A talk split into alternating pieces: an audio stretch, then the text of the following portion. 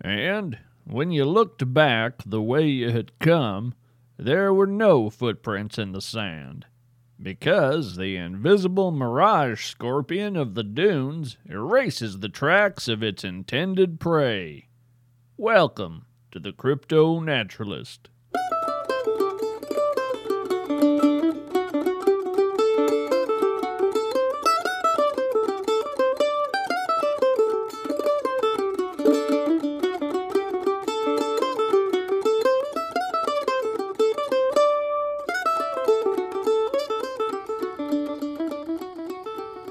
Listeners. Today, we're talking about owls. I'm sitting here in the treetops of Vermont's White Mountain National Forest. The sun set an hour ago, and I'm looking forward to a night of fragrant forest air and quiet observation. Well, not too quiet. I do have an episode to record while I'm up here. Back in episode 9, I told you a bit about the origin of some owls. If I may be allowed to paraphrase myself, you flinch at leaf shadows tumbling across your path, and they notice you flinching. The thought gets under their skin, starts them asking questions to your back as you walk on. Are we something to fear? Two nights later, the shadows pile into three dimensions, hop twice, and fly off on soundless wings. Now, that bit of owl knowledge is what we'd call non controversial. In fact, I expect that's a fun bit of owl trivia that even most non crypto naturalists know. On the other hand, owls are a particularly controversial creature epistemologically speaking. What we know and don't know and don't know we don't know about owls is a favorite topic of many lovers of nocturnal and crepuscular wildlife. So, I thought I might use this episode to establish a bit of a baseline in our ongoing conversation about owls. If you don't mind, I'd like to start with a tidy little list of the most non controversial owl facts. Fact 1 Owls own all eyes. Even if you have an eye or two snugly nestled into your face, the truth is you're just borrowing them from owls, and deep down you know this.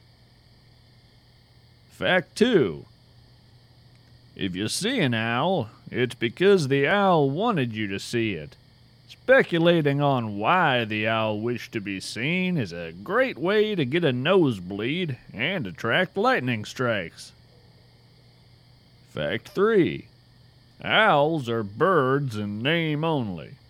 They are actually more closely related to that creaking noise you sometimes hear whenever you sleep in an unfamiliar location. Fact 4 Owls are the only land animals that weigh less than their shadows. Fact 5 The owl queen sits on darkling throne of twisted branch and splintered bone, and when she calls out to the dark, it comes and smothers every spark. When next you hear her asking who, make no mistake, the answer's you. Fact 6. A group of owls is called a parliament. Fact 7. If you take the time to learn facts about owls, they will take the time to learn facts about you. Fair warning. Fact 8. Owls breathe, but not oxygen. Fact 9. Possums and owls tend to be friends. The owls really wish people would be nicer to possums. Fact 10. Every living owl corresponds to an unwritten poem. If that poem is ever actually written, the corresponding owl will vanish. Now, those are, of course, the fairly well known and well understood owl facts. So let's take a moment and consider the more controversial material. Of course, I'm not about to list every controversial owl theory, or I'll be yammering on well past morning. The heart of a lot of the stranger ideas about owls comes from folks' general feeling that owls are somehow alien. That, in one sense or another, they come from outside our natural world. Take that unusual belief and set it next to what we know about these creatures. One of the things we know is that owls have been around a lot longer than humans. So, if they're aliens, then what does that make us? Anyway, I've never had the feeling that owls are overly strange. Heck, what can we call strange in the context of nature? We don't think trees are strange, even though they eat sunlight, are regularly over 100 feet tall, and can live for thousands of years.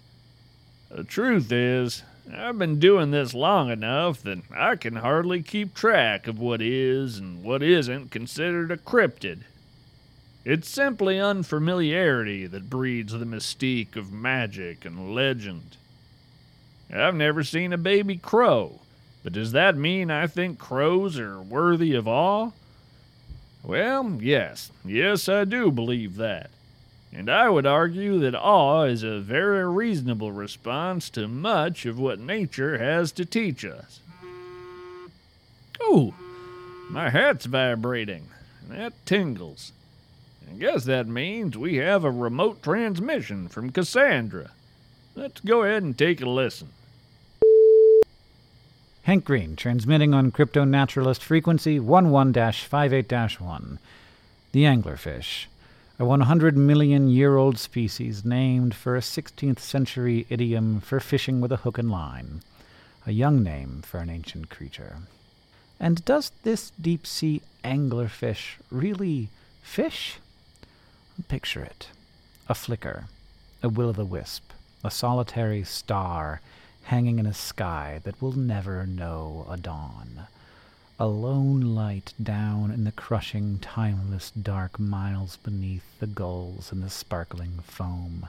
The weight of the ocean pressing down in one small glow, defining the blackness through contrast, ushering in the concept of dark by simply offering an alternative.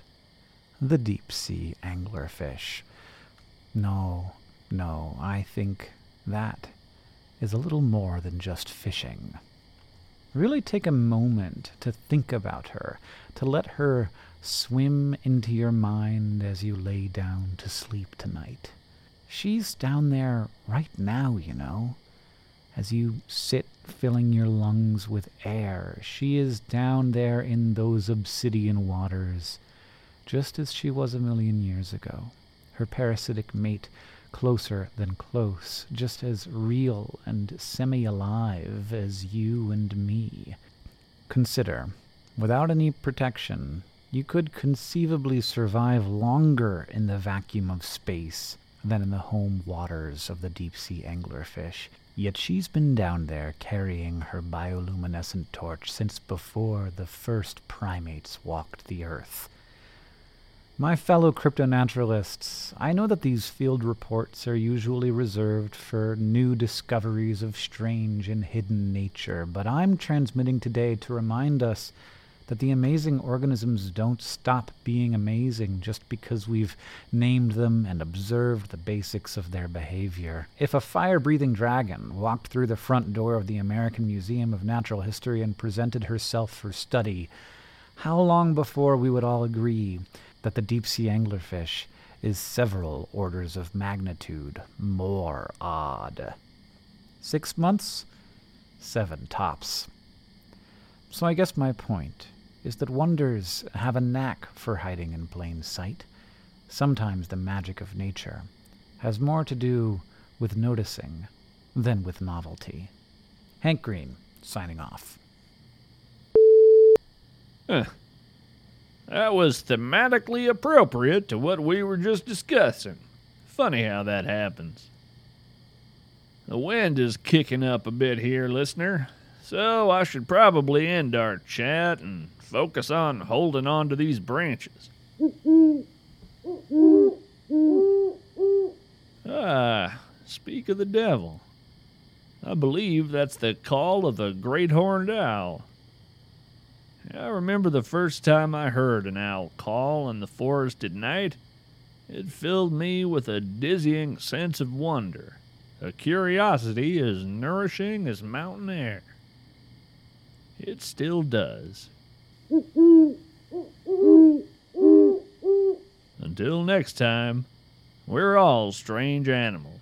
So, act like it.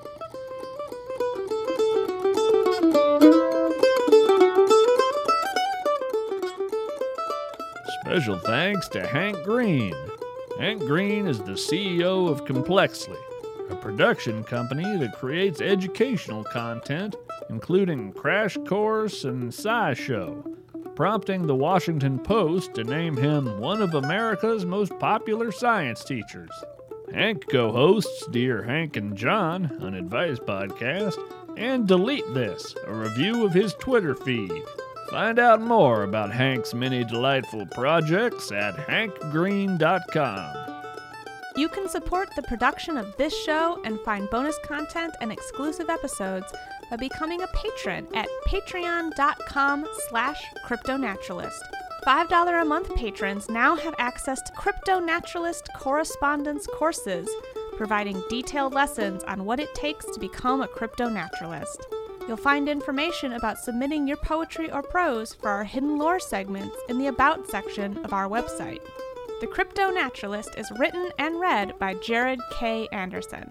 Our theme song is Banish Misfortune, played by Andrew Collins. Stay curious, stay wild, stay weird.